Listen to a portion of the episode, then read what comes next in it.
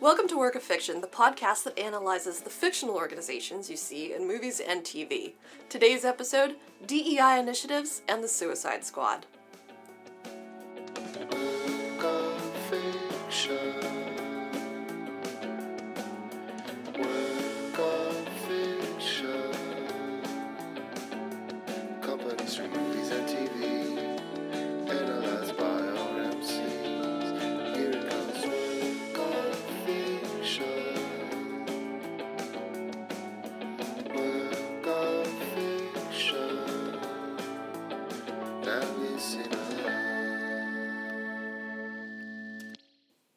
Paula Sizik, and today I'm joined by our Senior Director of Organizational Design, Daria Lombroso. Hello. We are members of NOBL, an organizational design firm that transforms company cultures. And every month we like to take a break from helping real organizations change to discuss fictional leaders and organizations. This month we have a special guest, Paloma Figueroa, Head of Employee Experience from the ReadySet. We have been working with her team to review our own DEI initiatives at NOBL, and so we thought it would be really great to have her join an episode of Work of Fiction and share a different perspective on DEI. Hi, everybody. It's a pleasure to be here and marry my two passions, DEI and over the top comic book movies. Thank you for having me. We're really glad to have you. Thanks, Paloma. And I thought, what could be better than discussing DEI in a movie about bringing outsiders together, like The Suicide Squad, the, the recent one, the one that just came out in theaters. I'll be honest, Paula, when you said this is the film we were going to be talking about, before I watched it, I was so confused about the choice. Makes sense now. I mean, I don't see how you could look at a movie that involves people who can catch rats and a half man, half shark, uh, and, and a bunch of other superheroes with unusual, diverse powers, and not see this as an opportunity to talk about DEI. I won't give it give it all away right now, but it's quite evident that there are ways in which the subject matter is quite relevant to the topic of diversity, equity, and inclusion. So, why don't you give us a little summary of the film so that people have some context? And again, this is the new Suicide Squad, the Suicide Squad, not Suicide Squad. So, The Suicide Squad's a film about comic book villains who are invited to join this special task force for these exceedingly dangerous missions. And if they succeed, they get time off their sentence. But on the flip side, if they stray from orders, they explode. They literally explode. They're tasked with destroying the secret laboratory on the island nation of Corto Maltese. But they find out the truth about Project Starfish, this mysterious government project that actually forces them to take a stand. And it's a new film, so spoiler alerts from here on out. Uh, we'll also be talking about some tough topics like mental health and discrimination. So if you're uncomfortable or simply just want to step away, we invite you to skip this episode. Let's start out with the title of the film, The Suicide Squad. As one of the characters in the movie actually points out, maybe not the most motivational team name. So this is the famous Suicide Squad. Well, we consider that term degrading. The official term is Task Force X. What role does language play in creating an equitable and inclusive environment? For me, it feels like the idea of radical transparency has taken a really super dark turn. It's like a what it says on the tin sort of moment because these folks are basically part of a prison to anti hero super squad pipeline with no ownership or agency over their bodily rights and are deemed sort of disposable by quote unquote polite society for a variety of different reasons and have had a measurable amount of success by living in what you know can be considered the fringe society. But while I think this is a particularly on the nose representation of this, I think it does say something about how society approaches folks who are outside of the collective norm and then uses language and labels to make it acceptable for the rest of us to just add them to a squad called Suicide Squad and merely send them along on their mission to die for us. I think language can be a powerful tool can be an incredible weapon, and it can help someone feel seen and accepted or safe. And it can also tokenize and isolate and harm someone and how we communicate around our values to go back to the organizational kind of context around our human capital in an organization you know what norms we use how we speak to each other what words we use is incredibly important and it matters to people and it's probably one of the most difficult parts of our job because our relationship with language is socialized and can be very insidious. And so making small changes to you know, taking the moment to introduce yourself with pronouns or updating job descriptions to be gender expansive or animal anthropomorphic king shark weasel inclusive um, makes a huge difference and i think it's a missed opportunity for a lot of organizations because it's a low lift high impact way you can show that you're committed to it and it's a fantastic place to start either branding wise like the suicide squad maybe i think eventually they call themselves task force x so maybe they take that piece of advice in the future but from branding to like how people are treated and spoken to and like recruitment efforts to retention it's it's a huge opportunity for organizations you know, the thing that I'll just come back to is in the naming specifically of the Suicide Squad, whether the decision for the members of the squad to be from the prison system was one that originated in the comic books or in the film, that decision I think is a substantial one. And, and to Paloma's point, the sort of disposable nature that comes with both the name of this group and in reality, in a broader societal context, the way that individuals within the prison system are treated, I think is there's a potent message there. It's obviously not the core message of the film, but is something that stood out. And I think to many of Paloma's points as well, there's this sort of self fulfilling prophecy, right? The Suicide Squad is named what it is, and within the first moments of the film, we see half of that team, here's one of our first spoilers, killed right? Within moments of the film beginning. And so you see that disposable nature really come to life quite quickly. And it's not just this sort of euphemism, it's quite grounded in reality. And I think the inverse of that, if you're using language in a way that's empowering, can theoretically do the same thing, right? You can create a space through the intentional use of language, just in the way that we can come to expect as an audience watching this film that many members of the Suicide Squad are going to die throughout the course of the movie. And earlier, both of you were talking about this idea of the team being selected from prisons. And we're actually told that the team has been selected based on their completely unique abilities. And there's certainly physical diversity. The leader is a black male, you have two female members of the team, you've got the half man, half shark. But as Bloodsport points out, their skills really aren't that diverse. Are you having a laugh? What? You just said each member of the team is chosen for their unique abilities. He does exactly what I do, but better. How do you assess diversity on a team? What does real diversity look like? I mean, that's the million dollar question and why we get paid to do what we do. But truthfully, I think in the context of an organization, I've seen a couple of approaches to this, but two core approaches. And the first is sort of the academic approach. So, like the suicide squad approach, like there's a diverse set of physical people in front of us and it's like a known and quantifiable like understanding of how humans and or half man half shark approach and perceive themselves how they identify for like me i'm i identify as a woman latina neurodiverse all of those things and you could be grouped into a population of people to different super squads if you will but it's something that you can pull data against and track and benchmark and subsequently self congratulate yourself when you add more weasels or add more like escapees from Arkham Asylum. Yes, thank you. I, and, I, forgot about the weasel. Yes, uh, my mistake. Thank you. you can't forget about the weasel. Thank you for I, calling me in. It's burned in my brain.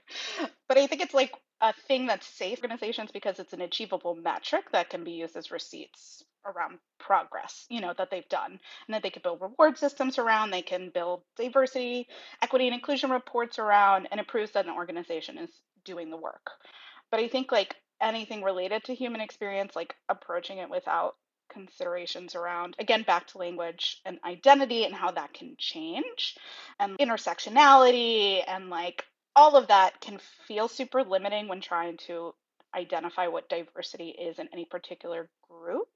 And I think you have to be careful because if you're not thinking about those things, you can lean into what like we call the theater of DEI, performative. It's just like, well, we're just gonna have gender parity on our team, or weasel parity on our team, or whatever parity on our team, without really thinking about what that means. And that's when the inclusion part makes a huge difference because you can hire weasel half man rat catchers all the live long day but if there's not an environment that is supportive for them they're not going to stay And I think you still can see a diverse environment with dominant groups who still carry the most amount of influence. And so I think when looking at the diversity question, you really have to look at it holistically, or else it's an empty system that means nothing. And especially to the people who have to live in it, like the Suicide Squad. Like they're obviously not supported. They're hired for their abilities, but they're not giving hazard pay or mental health resources. And they certainly don't have a leader that is incredibly inspiring or sees them. All of those things are mixed up in there and how people should think about diversity. It's not just one piece that you can do first. This is also a case study for how those diverse skill sets and or physical diversity are used and leveraged in an extractive form, right? These people are being used for the diversity of their skill sets by an individual who, to Paloma's point, is not the most inspiring or caring leader and who quite literally finds them to be disposable as individuals. When we look within an organizational context, one of the other problems we often see within a DEI context is the need to create this business case for why an organization should invest in diversity, equity, and inclusion. I mean, I'm curious, Paloma, how this has sort of evolved in the work that you do. I, I would hope that we're operating in a, a world at this point that's post business case. Like, it's not about the business case, it's not about how individuals with more diverse backgrounds actually improve the bottom line for your business because you're getting this diversity of perspective and lived experience. It's just simply what I would hope, and I know we're not there, but what I would hope is the realization that we need, we're at a point societally, and should have been ages ago, where everyone should have the same access to resources, to job opportunity, to advancement within their careers and that shouldn't be limited based on their lived experience, background, race, or otherwise. And really, it's about how to create those spaces of inclusion versus how to make the case for why your business should invest in it to begin with.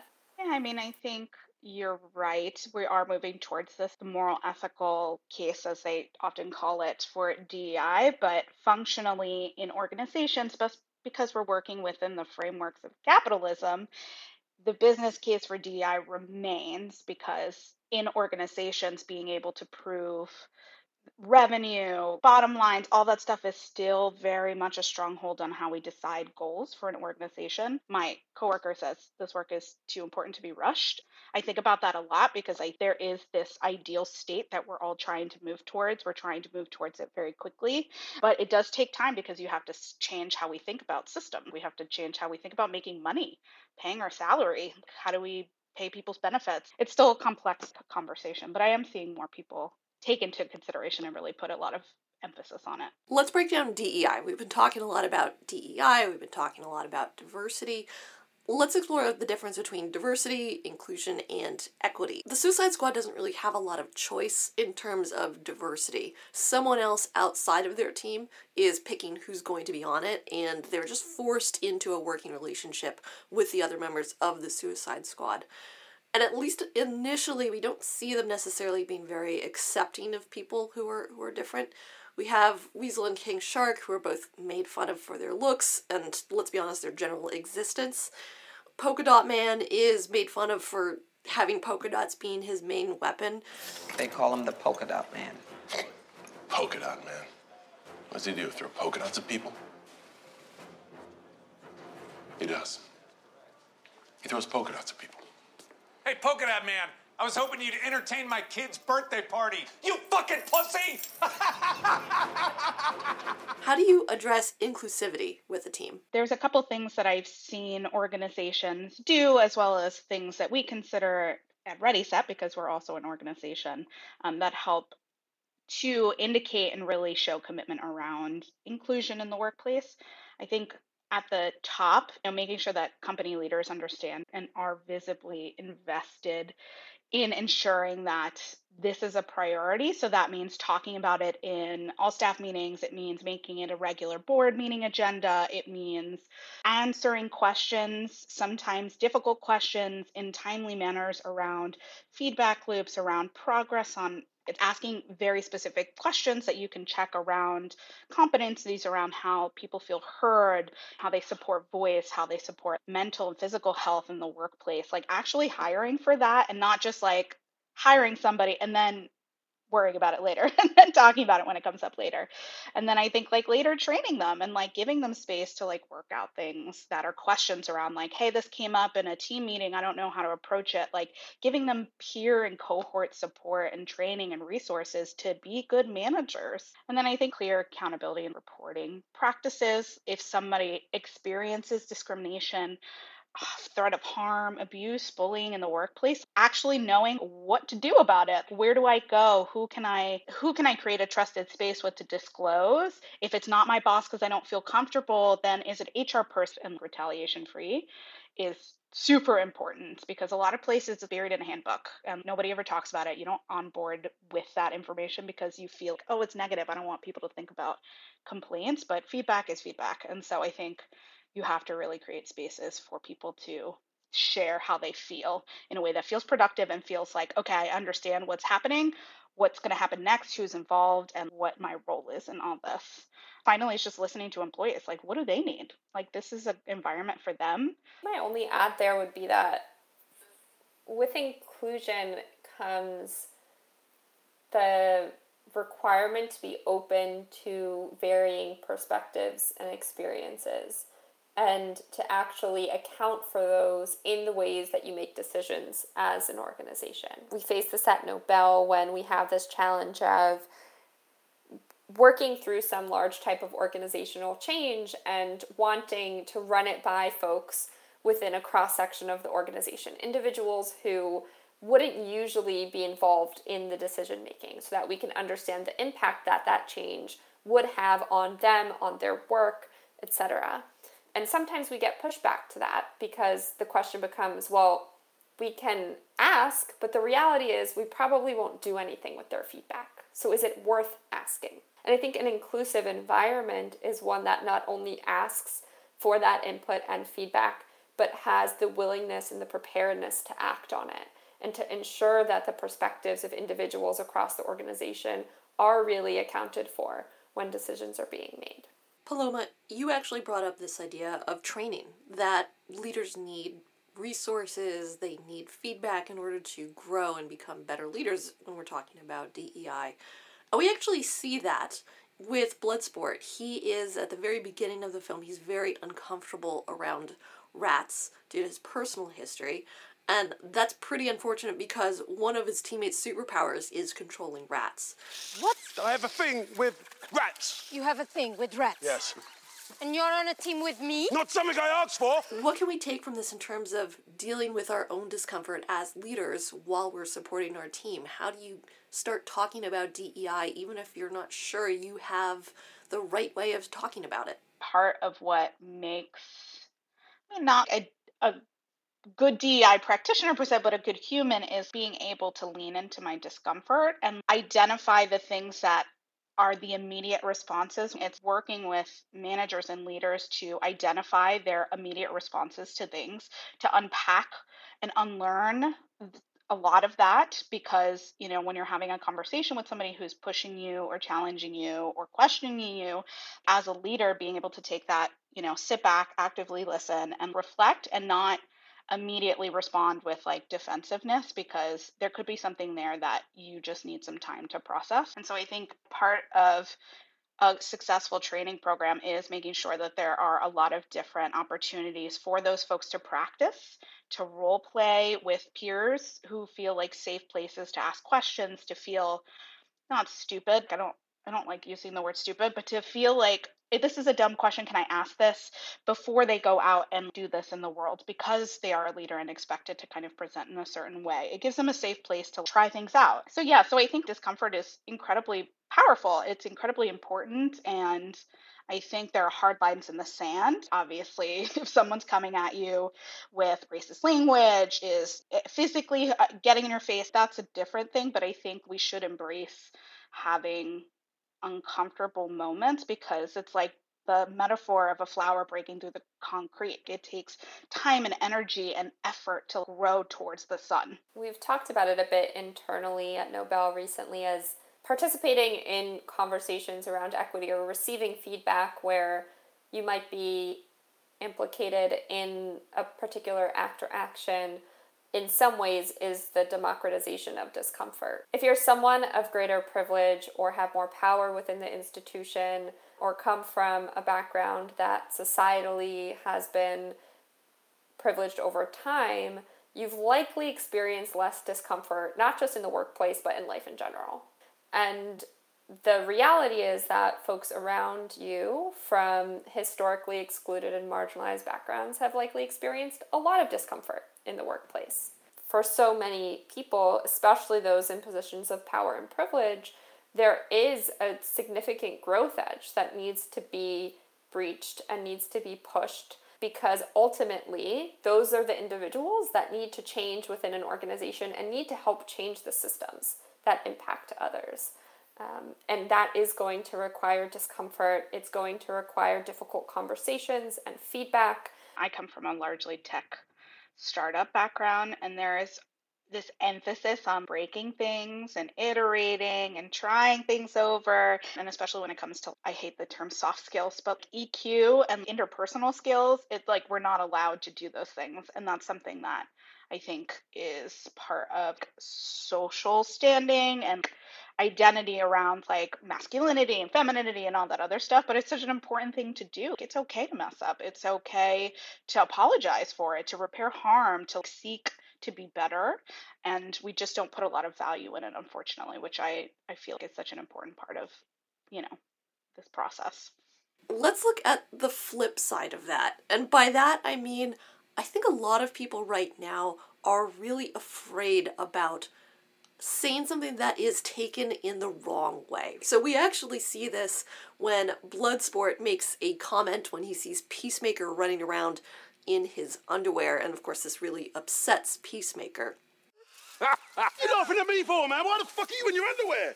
Tighty whities? Really? Now that's just racist. No, it's not. At the same time, you also have a spectrum of some people just being really concerned about how their comments are taken to maybe even arguing against DEI in bad faith. You'll hear this in real life when people are saying things like, so I can't even compliment people anymore.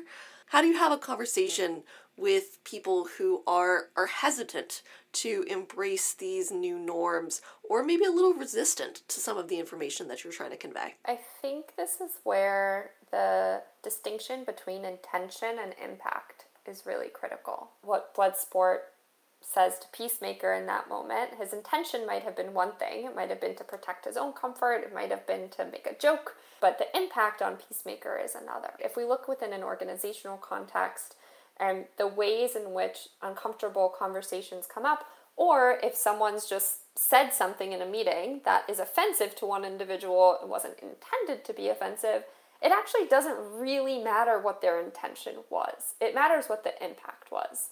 And it matters what the person who is feeling impacted feels. So I think this is where we run into issues around gaslighting, right? Where someone has experienced something, maybe it's quite negative, and when they share that experience, they're basically told that it's in their head, it's crazy, it didn't happen that way. And the reality is that the impact, whatever the situation was, the impact it had on that individual is what should be taken seriously, is what should be looked at. We really believe in calling people in and saying, like, hey, what do you mean by that? There are some lower stakes ways that you can interrupt something that's happening in progress, especially with somebody who you might interact with all the time. You may understand maybe their intent in the beginning and still need to explain to them the impact. For the person who's on the receiving end, one of the toughest things about doing DEI work is feeling very duty bound to interrupt and explain and educate constantly, even at your own expense.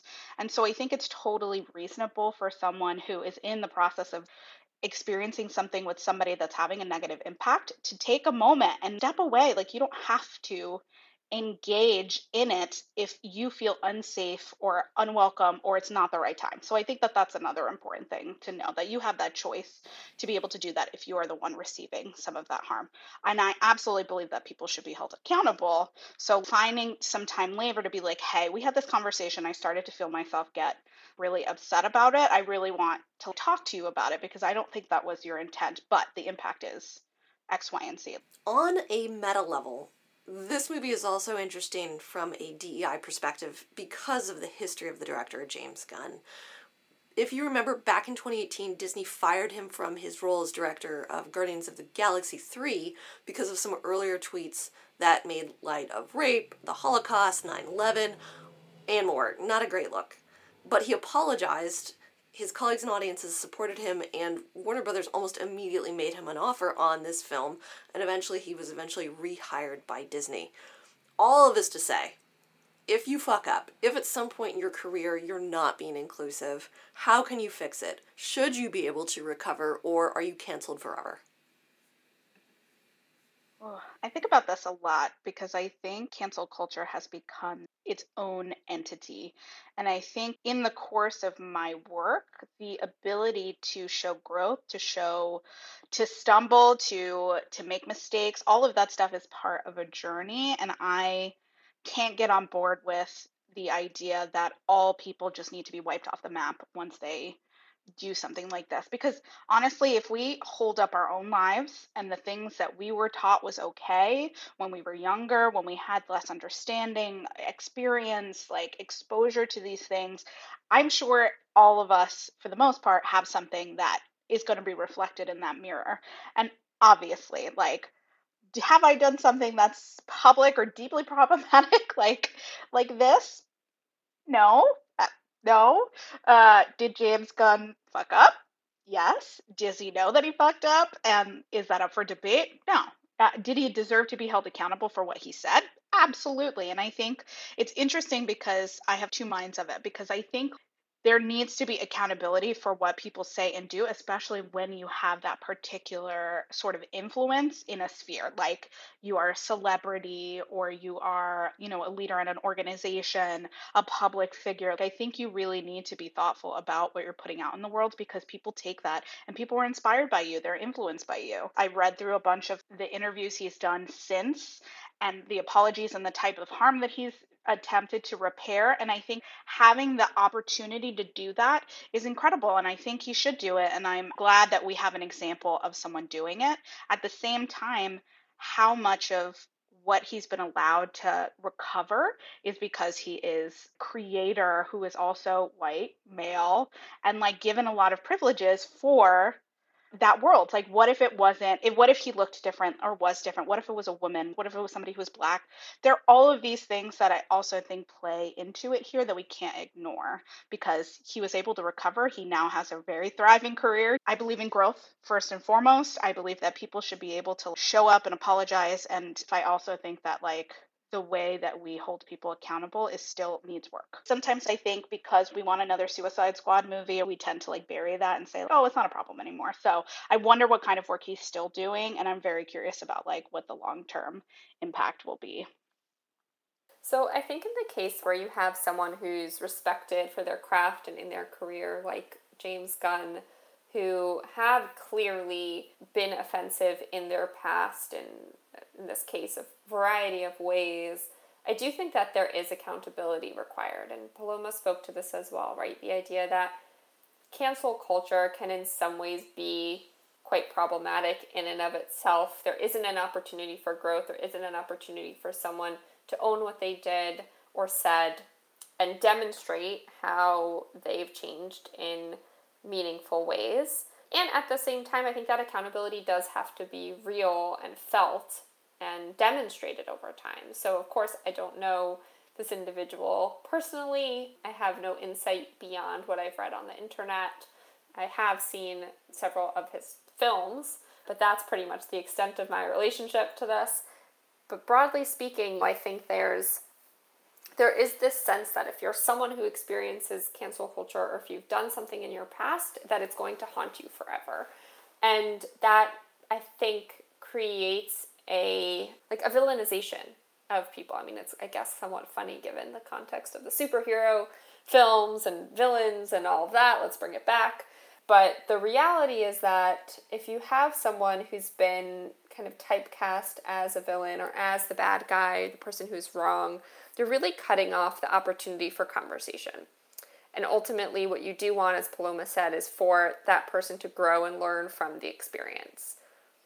All that said, I think there are certainly people with more privilege in the world who get away with a lot more, who get second and third and fourth chances. there is a freedom to fail when you are white and male or of another privileged class that many other individuals from different backgrounds simply don't have. You know, that freedom to fail is is not equitable. And in the case of an individual who's high profile, we also have to acknowledge that they're living their life to an extent in the public eye, right? We see it with celebrities all the time. And I think Paloma made this point that a, if a microscope were held up to, you know, the average person's life, we would probably see a number of issues in the ways that they've thought and behaved and acted in the past. Um, and at the same time, you know, it's it's probably much less likely that many of us have those microscopes held up to us, right? We're not under that critical public eye. And I think that also brings me to question, of course, I don't I don't think that cancel culture is the answer, but what kind of self-reflection should we be doing on a regular basis? What kind of reflection needs to happen within an organizational context for leaders, for team members, and how can people create, you know, not just a a practice of receiving feedback from others, but really thinking critically about their own actions and the impact that their own actions and behavior has on those around them. And I think this comes back as well to the point of like the tweets that James Gunn did make were sort of positioned in his head as these were like a joke or I was, you know, this is my sense of humor. And it comes back to that point we spoke to earlier, right? The difference between intention and impact and realizing that even if you didn't mean something to be offensive, it can still be deeply offensive. Waller has asked us to consult for Task Force X. They're using Task Force X now, not the Suicide Squad, before their next mission. What would we recommend for the team? No shade to Viola Davis, who is chef's kiss at all times in my book.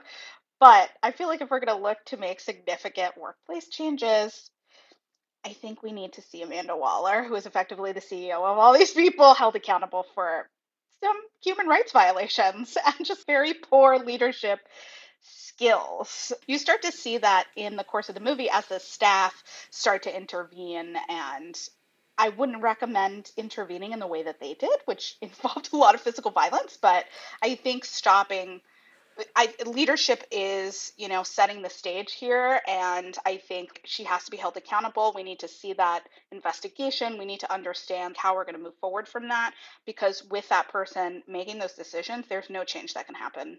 Look, otherwise, like she's just very committed to the safety of this country. I cherish peace with all my heart. I don't care how many men, women, and children I need to kill to get it. Once that happens, like hazard pay, systems of reward for kind of the incredible work that they're doing saving our universe from a giant starfish. I think that's important to be they're incarcerated doesn't mean that they are not worthy of getting paid for work or having access to things like mental health and physical health resources, like making sure I forgot what the guy with the the arms that come off like reattach. Like those are important things for the health and safety of a task force X. I think assuming that Waller's on board and she can demonstrate a 180 in terms of her empathy and care for the team. That task force x themselves needs some probably some ground rules established for how they're going to work and behave together what makes for a space where they can all perform at their best and what inhibits that space. And i think probably as well what they need to feel supported to do their work right? They're kind of just like in this current state thrown out there, sometimes literally dropped off of an airplane into the water and expected to perform. And we know that the conditions they were plucked from are likely subpar. I mean, prison conditions, right? So, how are they being supported? How can we create an environment that is sustainable for them, both physically and mentally, as Paloma has shared, and, and an on, on an ongoing basis provide them with the resources so that they're not out there alone doing this work. They actually are supported by a team behind the scenes that understands their needs and aren't looking at them as disposable tools. Thanks for listening to Work of Fiction. Don't forget to subscribe for future updates and leave us a rating if you liked what you heard. You can always find more episodes or get in touch with us at workoffiction.fm.